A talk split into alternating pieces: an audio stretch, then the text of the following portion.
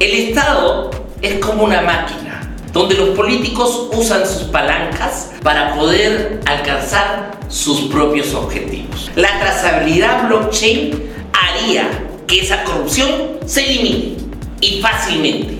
Tenemos que recomponer la gestión tecnológica del Estado. Debe ser estandarizada y debe ser obligatoriamente impuesta. ¿Cómo es posible que obras estatales no se realicen?